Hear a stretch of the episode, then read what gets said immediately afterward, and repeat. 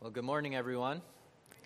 It's always a joy to bring the Word of God to God's people. Uh, I want to thank everyone who supported me and prayed with me uh, during that ordination council last Friday. And thank you for everyone who came out um, as well.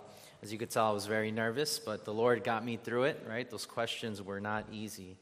Well, today, as Pastor Nathan mentioned, we're going to continue our series in 2 Peter. And so why don't we stand for the reading of God's word in 2 Peter chapter 1, verses 5 to 7. If you got it, say amen. amen. All right, let's read. Now, for this very reason also, applying all diligence, in your faith supply moral excellence, and in your moral excellence, knowledge and in your knowledge, self control. And in your self control, perseverance. And in your perseverance, godliness. And in your godliness, brotherly kindness. And in your brotherly kindness, love. You may be seated. Let us pray for the Lord to bless this time in His Word. Lord God, we thank you uh, just for all that you're doing at the Bible Church. Um, Lord, it's just a blessing to be here and to gather with fellow saints that, that sing to you, that love you. And, and so, Lord, we want to uh, grow in our faith. We want to read this text and understand it and apply it as, as Brother John prayed. Please, Lord, be with us, convict our hearts for your glory, we pray in Jesus' name. Amen. Well, 20 years ago, I remember working on a school project. You might have done this in science class where you had to plant your first plant, right? So you got the soil, the seed, and that small little pot with maybe some stickers on it, you know, smiley faces. And every day you came to school and you would grab that ruler of yours and you would just check if it grew an inch. And you were happy, like, oh, my, my flower, my, my plant is growing. And so you made sure to supply water and, and sunshine, right? You made sure you were right by the window with that sun coming in, and you would push the other pots out the way. Make sure your pot got the most sunshine. And after a couple of weeks, the plant would grow. You would see that root just pushing through the seed coat and rooting and sprouting were your new favorite words. And so this plant life cycle is beautiful. Back then, I didn't really think about how that little plant would picture my faith one day. As Christians, our faith needs to be supplied, not with water and sunshine, but with key virtues that we're going to learn from our passage in 2 Peter. Two weeks ago, we learned about how faith is granted. God has gifted us the ability to place our faith in Him. Our focus was on how God started our faith. If I could summarize it in one verse, it would be Matthew 15, 13. Jesus says, Every plant which my heavenly Father did not plant shall be uprooted. And so God is the one that plants us in the faith. But that doesn't mean we sit around and act like plants. We know that our faith isn't this beautiful diamond ring to look at. Our faith is going to be tested in fiery trials, and our faith must grow. And so the question for us today is what does our faith have to grow in? Peter gives us the answer in the verses we're going to examine today. And this should challenge us to look at our faith and see are we growing in these areas? Are we a tree that has fruit for others to see and be edified, or are we a tree that has no fruit? It should concern us if we say we are a Christian, but we're not spiritually growing. And so our faith could be like the religious hypocrites. And, and Jesus told us how to spot these false teachers. He says in Matthew 7, You will know them by their fruits. Right? Every good tree produces good fruit, and every bad tree produces bad fruit. In our passage, we're dealing with virtues in faith that are similar to fruit of a tree. And so our faith has the potential to be a good tree or a bad tree. So the question is how can you tell the difference? It's pretty straightforward. You're going to look at the fruit of the tree. In other words, is your faith supplied or is it being suppressed? So we're going to consider seven virtues that must be supplied to our faith. And throughout this time, I'm going to also point out some ways false teachers skew the virtues and then also remind you of the importance of obedience. And so let's read 2 Peter chapter 1 verse 5 again here. and learn about the first virtue that must be added to faith. It says, Now for this very reason also, applying all diligence in your faith, supply moral excellence. And so, what is Peter doing here in verse 5? He's going to remind us of the Christian's duty and effort that should take place in our walk of faith. The text begins now for this very reason. So, what is Peter doing? He's reflecting on the fact of our new life in Christ, that we turned our back on the world. And now we have this precious and magnificent promises offered to us in Christ. And so we have no excuse but to obey God. And so, for this reason, we cannot sit back and rest content with a little faith. Since we are called to a holy calling, it will demand a mature faith on our part. And so, however, this is very important throughout, you're going to hear me say this, throughout this growth of our faith, we must remember that if it's not by the grace of God, we won't be growing. It's because of His grace that we can have this effort.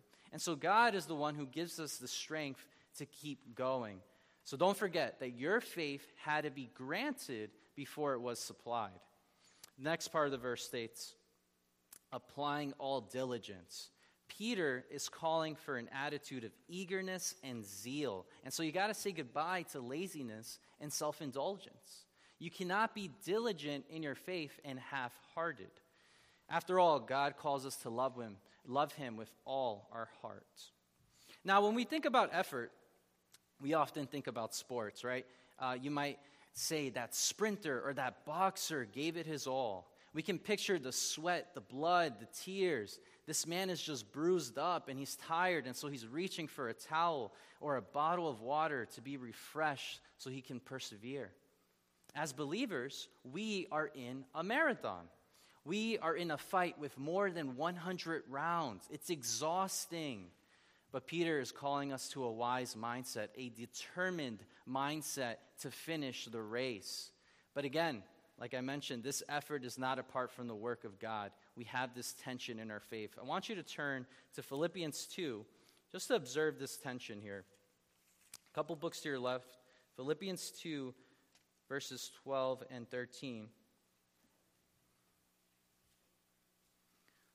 It reads So then, my beloved, just as you have always obeyed, not as in my presence only, but now much more in my absence. And look what he says here Work out your salvation with fear and trembling, for it is God who is at work in you, both to will and to work for his good pleasure. And so, we do need effort and determination in this good fight of faith. Yes, we do. But can we fight apart from God working in us? No. We need both the grace of God and the grit of man. So I want you to think about all that Paul went through in his fight of faith. I think he's a good example. We read in Corinthians five times he received from the Jews 39 lashes. He was beaten with rods three times and stoned, right? And these beatings could have easily killed him. And Paul went, a lot, went through a lot more than this, right? We read in Corinthians how he even asked the Lord to deliver him from a messenger of Satan that was tormenting him. And the Lord told him that his grace was sufficient for him, for powers perfected in weakness. And so, how does Paul respond? He responds with determination to keep enduring. We see that he has real faith in 2 Corinthians 12 9. Listen to what he says. Most gladly, therefore, I would rather boast about my weaknesses so that the power of Christ might dwell in me. Therefore, I am well content with weaknesses, with insults, with distresses, with persecutions, with difficulties for Christ's sake. For when I am weak, then I am strong. And so then the next time your spouse doesn't uh, do something you like, or maybe when someone takes your parking spot, humble yourself. Remember that you're called to give your whole heart to grow in this faith, whatever the trial. And it probably won't be as intense as Paul, but I think we know that we need to follow no matter what. Think about what he did uh, during this trial. He prays to the Lord, right? And the Lord obviously doesn't give him what he wants, but he's praying to the Lord, Your will, not my will be done. And he remained steadfast in the trial. He understood that God had a purpose with those trials and he allows the trials to produce endurance in his faith. In a similar way, Peter is going to tell us to grow in our faith. He says in chapter, uh, chapter 1, uh, verse 5 here uh, of 2 Peter, he says, to supply, in your faith, supply. In the task of Christian development, believers must contribute what God rightly demands of them. Yes, God has given us faith, right? We learned about that a couple weeks ago. But that doesn't mean we're not responsible. Uh, when I was 18, my, my father, he gave me a car. Now, that didn't mean that I could drive how fast I wanted, right? I had to be responsible with that car. And so we have a faith from God, but we also have a command to follow from God. And the word here is to supply. It's in the aorist tense. And so this means it's this urgent imperative from Peter. It's like he's saying, we should be doing this already. A true faith is one that is supplied. The active verb to supply is also translated to give or to add. And so it has this idea of furnishing. Have you ever decorated a bedroom? You added different pieces of furniture to make it a functional room. And so, otherwise, what do you have? It's just an empty room, maybe with some boxes, and it has no use. So, we must add to the room of faith that we live in. And we sure, we're going to see in a little bit what type of furniture we have to add. But for now, just remember it's going to take diligence, right? I mean, maybe you've moved recently and it's a lot of work getting those uh, rooms decorated. It, it's going to take obedience on our part. And let me remind you that obedience isn't a one time thing, it's something we need to be disciplined in. Uh, I'll give you an example. One of the hardest things uh, that I had to do was go to swimming practice in high school on a Saturday morning at 6 a.m. And so every time I took a dive into the cold water, I felt like I was in a bad dream. I was like, not this again. I couldn't stop thinking, why am I doing this? Why don't I just quit? But when it was time for the race, I realized all that preparation and discipline was not useless. My time was getting better, and the team benefited because of my growth. As believers, we're going to be tempted to quit this race of faith. But what do we need to do? We need to fix our eyes on Jesus, the author and perfecter of faith. According to Hebrews 12:1, there have been many that have ran this race before us, right? You read there in Hebrews 11, Abel, Enoch, Noah, Abraham, Sarah, Isaac, Jacob, Joseph, Moses, Rahab, and plenty of others. What got them to the finish line? They had a real faith that was supplied. Their faith was one that endured many trials. And so, before we begin this list of virtues that Peter commands us to be added to our faith, we must not overlook how he starts the list, right? He says, In your faith, supply. Peter begins his list with faith. Faith is the foundation stone on which all the other virtues which follow are built. And so, before we get into the list of virtues, I want you to be reminded of the importance of your faith. It's picture the house, right? You're, all these different rooms you're going to decorate, and we have faith as the foundation, right? Without the foundation, your house will collapse. I mean, there really isn't a house without the foundation. And so we need faith. We're called to have this loyalty to God and trust in Him alone. However, you can't grow in your relationship with God if you do not have a relationship with Him. And so faith is how we respond to God's call and come to know his son. In other words, you need the right faith before you can practice your faith. So last time we read Ephesians 2 8 to observe how faith is a gift from God.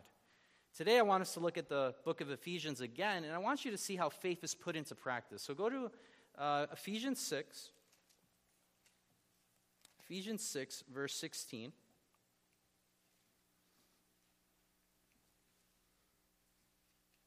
Says, in addition to all, taking up the shield of faith with which you will be able to extinguish all the flaming arrows of the evil one. And so notice that our faith will be attacked. We have a real enemy after us. The devil prowls around like a roaring lion, seeking someone to devour. And he is determined to destroy you, and he will if you don't have faith. Jesus prayed for his sheep to be guarded from the evil one in John 17, but he did not pray for us to be taken out of the world. And so, although we, we've committed our lives to Christ, we turned our back on this world, we still live in this world. And if you do not lean on the Lord and trust in Him in difficult trials, you will be chewed up like a dog toy. It's only by faith in Christ that you will survive the devil's attacks. But this faith isn't a faith that isn't supplied. This faith is able to withstand so much because it's grown so much. It has grown in many areas. And so let's begin with the first one that Peter mentioned. So 2 Peter chapter 5, uh, uh, verse 5 says, In your faith supply moral excellence. Moral excellence describes God's quality of goodness and generosity towards others, right? This is Peter essentially calling them to be like Christ. That likeness cannot be acquired except through personal and continuous encounter with Jesus by faith. Approaching the throne of grace daily and spending time with Jesus will transform the man that didn't look nothing like Christ into someone that walks like him. Others will soon begin to see the difference in his character. On the other hand, false teachers who talk like they have faith will not display this practical goodness, which is essential to Christian discipleship. False teachers, they embrace the lowest forms of vice. And so Peter, he borrowed this word for moral excellence from the common Greek world to correct the false view of virtue. And so it's not about simply doing good just to do good. Yeah, I'm a good person, I'm doing good. We see that a lot in today's world, right? A philanthropist can do a lot of good, but with no motive to glorify God. And God desires us to practice our faith with courage, energy, and in Christ's likeness. We do not do good to look good in front of others. We do good so others can be pointed to the one who is good. And so Peter uses this same word for excellence. If you go back to verse 3, when he said that we're called by the glory and excellence of Jesus. That's the type of excellence our faith needs. And so we need to grow in our faith by being like Jesus. Do you reflect his goodness? Let's continue to the next part of Peter's list here. It says in 2 Peter 1 5, in your moral excellence, knowledge. Peter calls us to supply knowledge to our faith. Christianity is not merely a matter of personal faith and practical goodness. Christianity has an intellectual element, right? We have a personality with the intellect. In other words, there is a place for practical wisdom in our faith. This wisdom distinguishes the good from the bad and shows the way of flight from evil. Our daily life will be faced with choices, and we need knowledge or practical wisdom to discern between right and wrong. Knowledge is what is necessary to act wisely. Without wisdom and knowledge, we will not be able to discern God's will and live accordance to his will. And so we know that uh, knowledge is one of the favorite words of the false teachers. They thought they knew a lot about the ways of God, but if you keep reading in 2 Peter, they're exposed in their supposed knowledge when they forsook the right way and went astray from the truth. And so, what's the cure? The cure for false knowledge is not less knowledge, but more knowledge of Christ, characterized by moral insight. What does Peter end his letter with? He ends it with a command to grow in the grace and knowledge of the Lord Jesus Christ. We see in Colossians 2 3, Paul tells us where all the treasures of wisdom and knowledge are hidden in. It's hidden in Christ. And so, beloved, if you want to grow in knowledge, you need to cling to Christ. You need to get to know him more. And so we examine how faith is accompanied by moral excellence and knowledge. They belong together. So whenever someone says they have knowledge but no moral excellence, then you should throw the challenge flag. This can't be. After further review in the text, that faith is incomplete.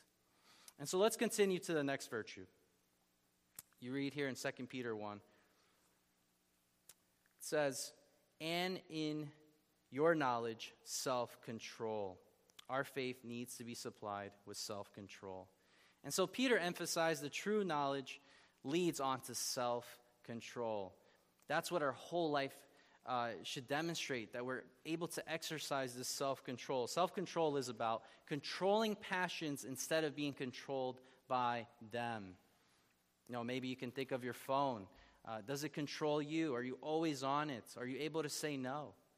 Uh, maybe it's fast food. You're eating it every day, or you're able to say no. Uh, ice cream, whatever it is, are you able to say no to these passions you may have? Now, moral excellence, like self control, was highly prized in Greek moral philosophy. They viewed it, uh, self control, as the ability of, human, of the human being to act entirely of one's free will without being subject to the whims and pressures of other peoples, uh, competing philosophies, or even one's own emotions. And so you think about it like, uh, do you have self control even on, on getting upset or getting frustrated? So that's what the Greek moral philosophy viewed it as. Socrates, I'll give you an example. He said, Should not every man hold self control to be the foundation of all virtue and first lay this foundation firmly in this whole? For whom without this can learn any good or practice it worthily? Then we have Aristotle who said, The unrestrained man does the things that he knows to be evil under the influence of passion, whereas the self restrained man knowing that his desires are evil, refuses to follow them on principle. But what does the word say? New Testament writers, we know that self control is a manifestation of the fruit of the Spirit. If you know Galatians 5, we, we have there another list by Paul. Uh, and, and, and so we have this reminder of the Spirit's work in us to be who we're called to be. Self control enables believers to avoid falling prey to temptations, especially sexual, that are so inescapable in the world we live in. So let's be honest. The world is becoming more open about their sexual views, right? You think about this month, uh, uh the month of June. There, uh, you can go on any social media site and you're going to see just promotion of homosexuality and, and different sins. And so, will we get desensitized by what we watch, or will we flee that which is unholy? Another important point about self control is the purpose for it. Believers do not have self control to impress man, we have self control to glorify God. Right? So when others see our good works, we're going to point them to Jesus. They say, "Man, you have a lot of self control." Yeah, it's because of the Spirit in me. And so, again, this is a direct contrast to the false teachers who act like they're holy and self control, right? talking about the, the Greek moral philosophy. They, they, they valued it so much and, and they pictured it like, look at you with all this self control. They, but, but what happens? They, they put a mask on, right? They act like they don't sin. But behind closed doors and when no one's looking, that's where self control is truly observed. And so, have you been growing in this area of self control? Or have you been controlled by the world and its sinful pleasures? Let's continue here in 2 Peter. It says in verse 6 In your self control, perseverance.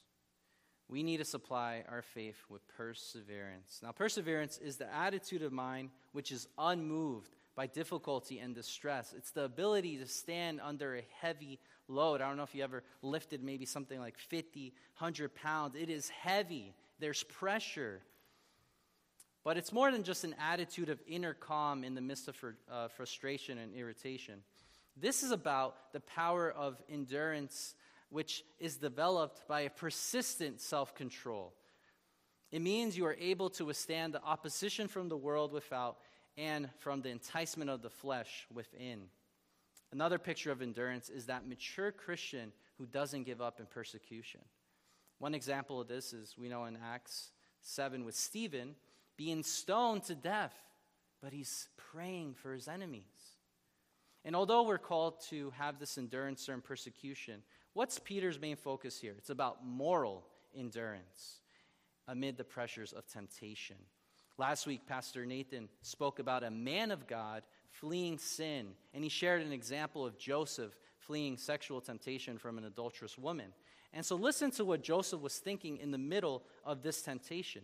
How then can I do this great evil and sin against God? So, Joseph's greatest concern in life was to obey God. And even though the woman tempted Joseph many times, he didn't listen to her. That's the type of perseverance we show in self control. We deny the pleasures of the world over and over again, even if it means we're going to get thrown in jail. The mature Christian understands that his faith will be tested and he counts the cost, right? He understands Luke 9 23, where he has to take up his cross daily and follow Christ. To, to save his life, he will have to lose it. He understands the cost. The diligent saint is disciplined and determined to obey his king. If you read in 1 Corinthians 9, actually, let's go there. I think it'll be good for us to look at this. To get a better picture of self control and discipline. 1 Corinthians 9, verses 24 to 27. And if you notice, I like my sports and I use a lot of sports analogies. Well, so did Paul. And he knew during this time uh, many people uh, were into the sports, those Greeks. So look at um, 1 Corinthians 9 24 to 27. Do you not know that those who run in a race all run, but only one receives the prize? Run in such a way that you may win. All right, so it's okay to be competitive in your spiritual life. Verse 25 Everyone who competes in the games exercises self control in all things. They then do it to receive a perishable wreath, but we an imperishable. Therefore, I run in such a way as not without aim. I box in such a way as not beating the air, but I discipline my body and make it my slave, so that after I have preached to others, I myself will not be quali- uh, disqualified. And so, are you growing in this area of perseverance? How are you going to grow? You need to keep your eyes on Jesus. You need to keep your eyes on the prize, right? You read about Paul in Philippians 3, verses 12 to 14, how he's just upholding this prize. He's keeping his eyes, he's forgetting what is behind and looking forward to what is ahead. Beloved, we need to do that. All right, let's continue here to 2 Peter 1 6, uh, to the next virtue. As believers, we need to grow in our godliness. Our faith must be supplied with godliness.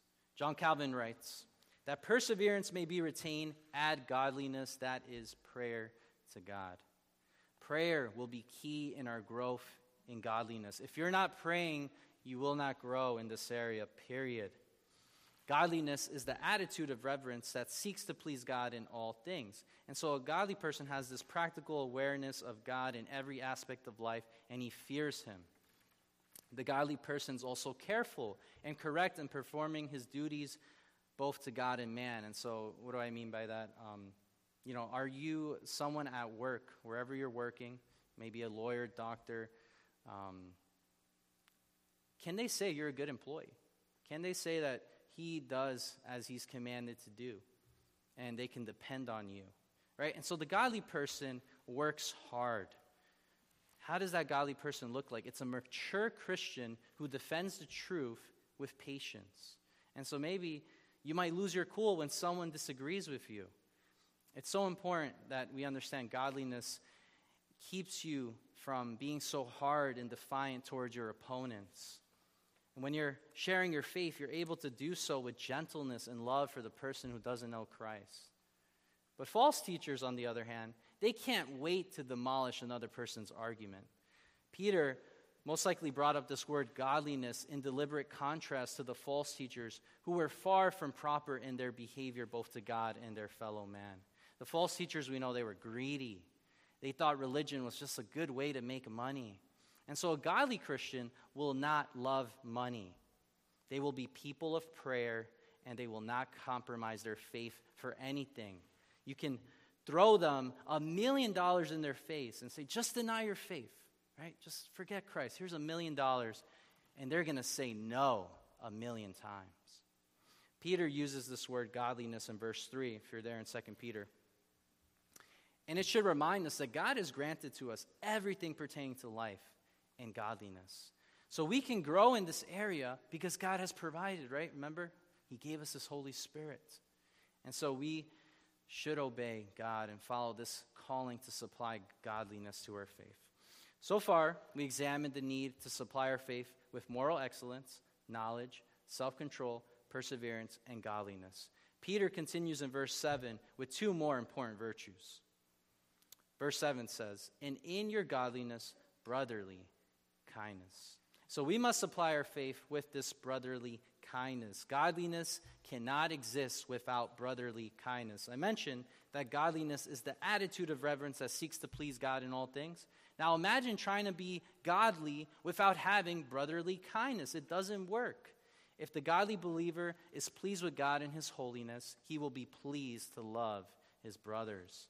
And if the godly believer is patient with man and their sinfulness, he will be able to love his brothers, even those who have sinned against him. And so, what is brotherly kindness? Brotherly kindness is Philadelphia in the Greek. It is the combination of love and brothers. So, it means love among fellow brothers. It implies this personal warmth and affection. So, you could picture just people bonding or having fellowship, right? Some of us do this by watching our favorite sports team, or, or maybe we do a hobby, go golfing, or go play a softball game. There's this sweet unity, right? Even with people you just met, since you have something so precious in common that you know Christ. So you have this unity with one another. And so ask yourself do you have this type of love towards some of the brothers and sisters in this room today? This love for Christian brethren is the distinguishing mark of true discipleship and represents yet another area where the false teachers were lacking. False teachers do not have each other's backs. They care for themselves first. They're selfish, right? If they can steal your congregation from you, they're going to do it. If, if it means that they just have to lie or slander about another church to get more members and more money, they'll do it. That's not love, that's hatred. Love for the brethren entails bearing one another's burdens. It means guarding that spirit given unity from destruction by gossip and prejudice. There should always be this attitude of a caring love for each other so that when differences arise, and they surely will, there could be not even a rise in the temperature when we talk to one another. And so we have to learn how to discuss our differences in a calm manner if we're going to love our brother properly. So, when we are showing this type of love, we know it's, it's, it's a person that prays for another beloved brother. They're not talking back or talking behind their brothers' backs. And they don't look down on their brothers, even if they have a different eschatology view. Right? This, this type of love is a mikasa estukasa type of love. It pictures this welcoming, come home, uh, you know, come to my house, you know, have, have a dinner with me. It pictures acts of kindness as simple as saying, good morning, right? Opening the door for your brother in Christ that just came into church. Maybe a smile, right, when, you, when they pass you by. It could be a phone call on your birthday, a text that says, I'm thinking about you. Anything you need prayer about? But I must mention one important thing if you want to grow in this area. You won't be able to love properly if you don't understand how amazing God's love is. This is another reason we need to be in God's Word. We need to learn more about how great our God is. The more we study, the more we will be inclined to love His people that He died for. Romans 12, Romans 12:10, we see um, this word Philadelphia, and it tells us here to de- be devoted to one another in brotherly love. And if you read in Romans 12, it's surrounded by so many action verbs, right? I'll, I'll give you a handful here. Giving preference to one another in honor, not lagging behind in diligence, fervent in spirit, serving the Lord, rejoicing in hope, persevering in tribulation, devoted to prayer and to contribute to the needs of the saints. And so the love we have for our brothers in Christ will be active, it will be time consuming. Another instance we find the word Philadelphia is in 1 Peter uh, 1.22. So go to your chapter to your left. We see here this word for brotherly love. 1 Peter 1.22.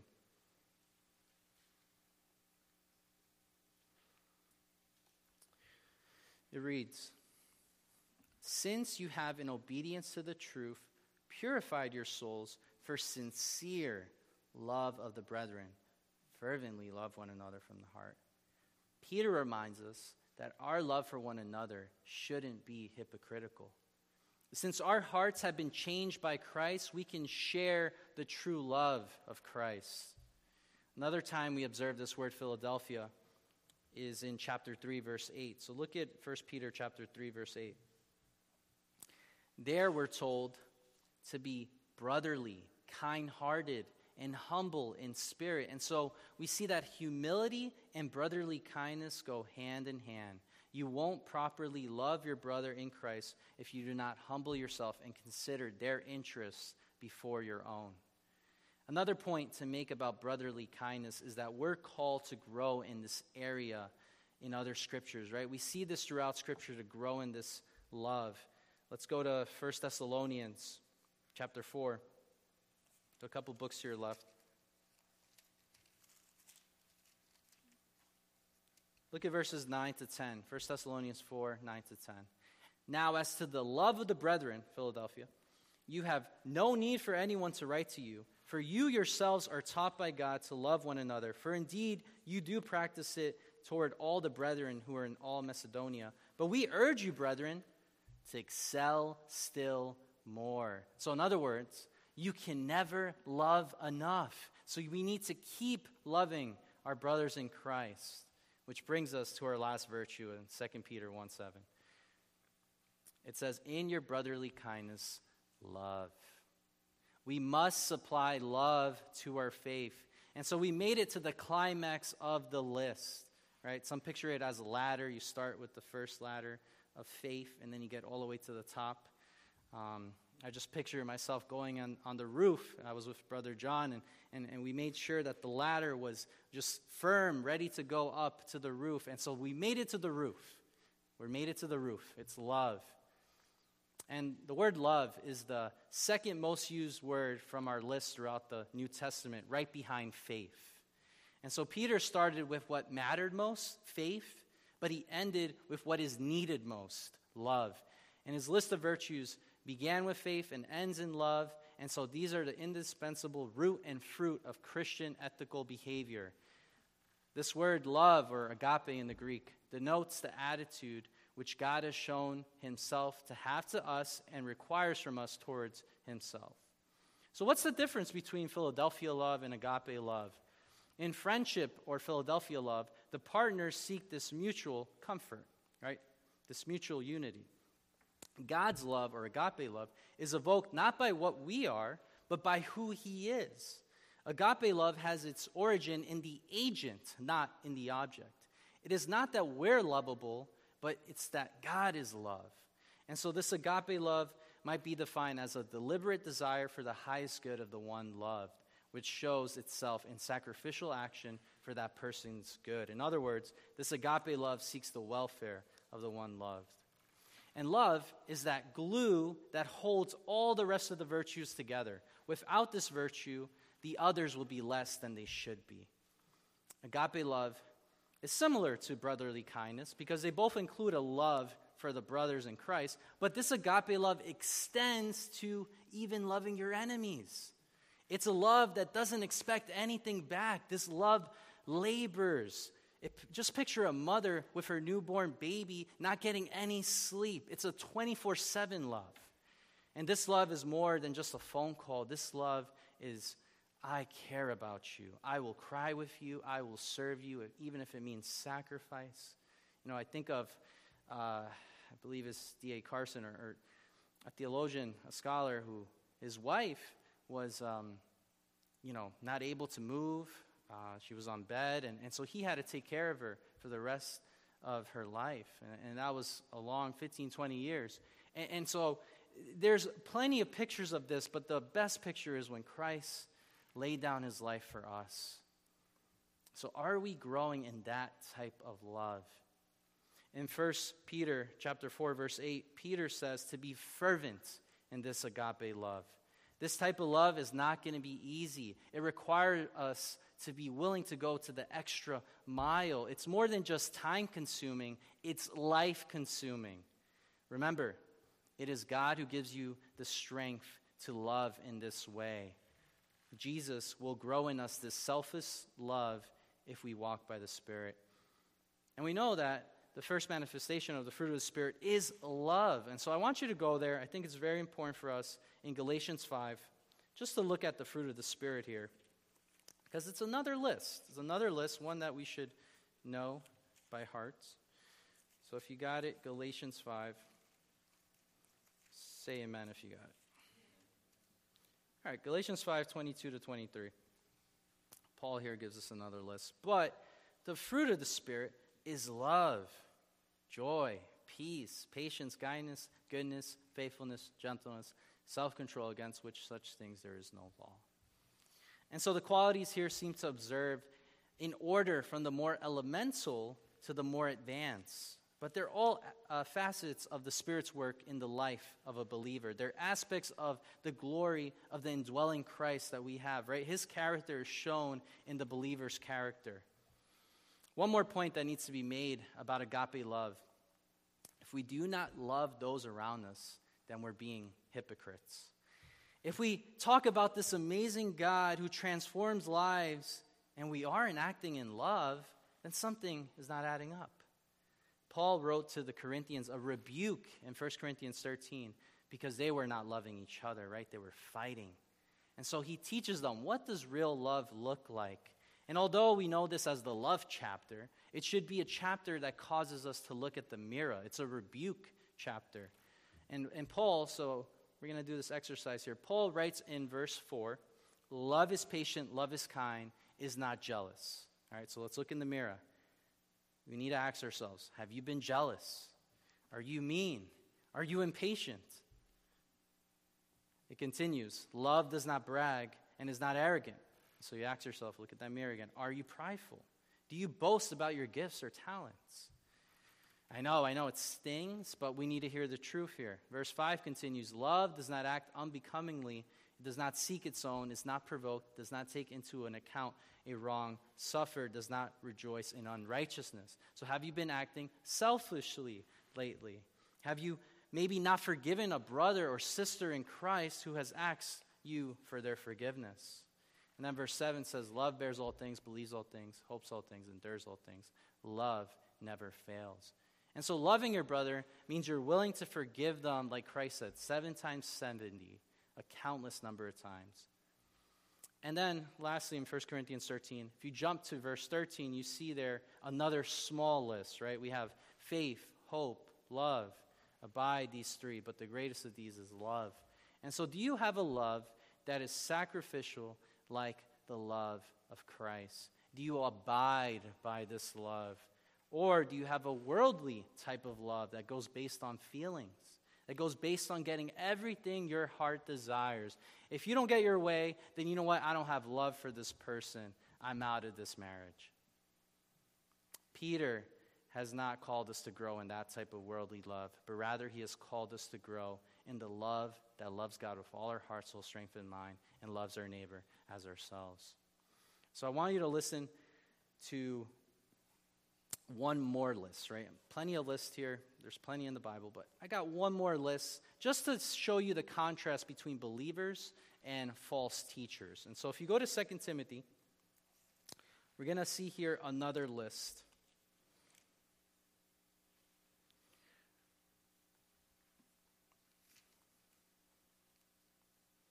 All right, so 2 Timothy chapter 3. It's talking about false teachers. You can go to verse 2 there. What does he call them? He calls them lovers of self, lovers of money, boastful, arrogant, revilers, disobedient to parents, ungrateful, unholy, unloving, irreconcilable, malicious gossips, without one of our virtues, self control, brutal, haters of good, treacherous, reckless, conceited. And what are they lovers of? Lovers of pleasures rather than lovers of God. Holding to a form of godliness, right? Another word in our text, although they have denied its power. So that list of vices is directly contrasted to our list of virtues. We are called to grow in faith, moral excellence, knowledge, self control, perseverance, godliness, brotherly kindness, and love. So, what will our response be? There really only are two ways to respond to this text. Will we obey God and supply what we need in our faith to grow? Or will we act like the false teachers that deny God and entangle themselves in the defilements of the world after hearing the truth? So, beloved, I implore you to obey God and to add to faith that which He has called us to supply. And so, don't be like that kid in first grade that didn't take care of his plant, right? He was too busy playing his Game Boy. Ask yourself, what type of plant are you? Are you the type of plant that grows a little and then quickly dies? Are you the type of plant that doesn't get any water or sunshine? Are you the type of plant that is choked by the weeds of the world? That type of plant will perish for eternity. Or are you a plant that is supplied with all it needs? Are you a plant that goes daily to the one that provides living water? Are you the type of plant that cherishes your time with the Son, the Son of God who died for you so that you may have life? That plant will receive the crown of life, eternal life. And so, what are you waiting for? God has given you His Spirit and His Word. You have no excuse. Is your faith supplied?